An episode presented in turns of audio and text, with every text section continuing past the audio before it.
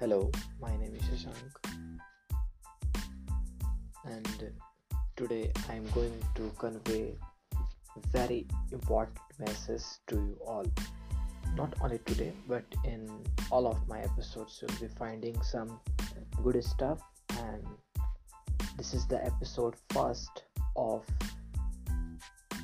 the show or the podcast, you can say, Living Life. The title is Living Life.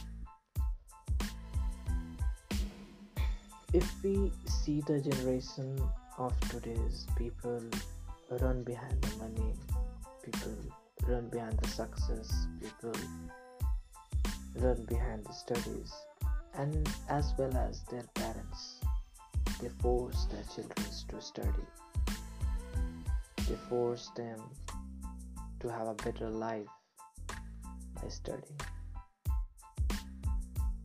But the real happiness that can be achieved in life is not only by studying. Yes, it's fine to have study, but after becoming something, you should implement that money into something. You should impl- implement that money into charity so that anyone's life could be benefited through it.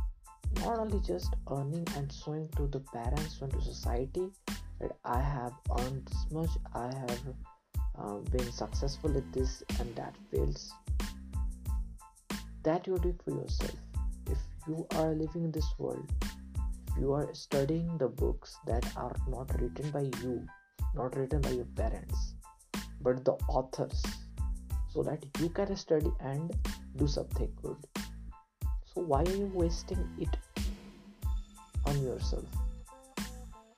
Waste to this world, waste on this world, so that the money would not be said that it is wasted, but it would be said that it is being consumed usefully by someone. So, guys, this was a short introduction of my episodes. So, hope you like it.